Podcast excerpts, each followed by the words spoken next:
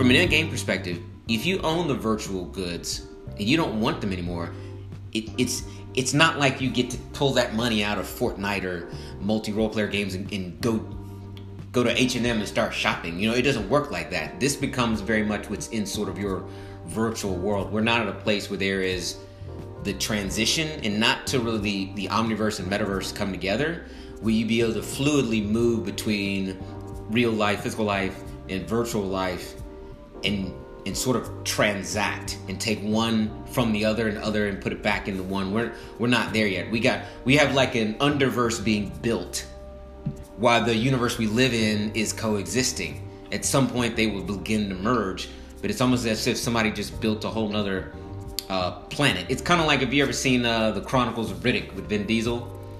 So they, they talked about the planet where the peons lived and then they had an armada which was a whole ship which was like its own planet in itself and they would basically go from planet to planet. Like that's the kind of world we're in right now in terms of the metaverse and omniverse being built.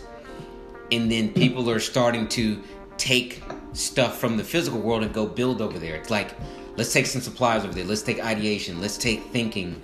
Let's take uh, a vision.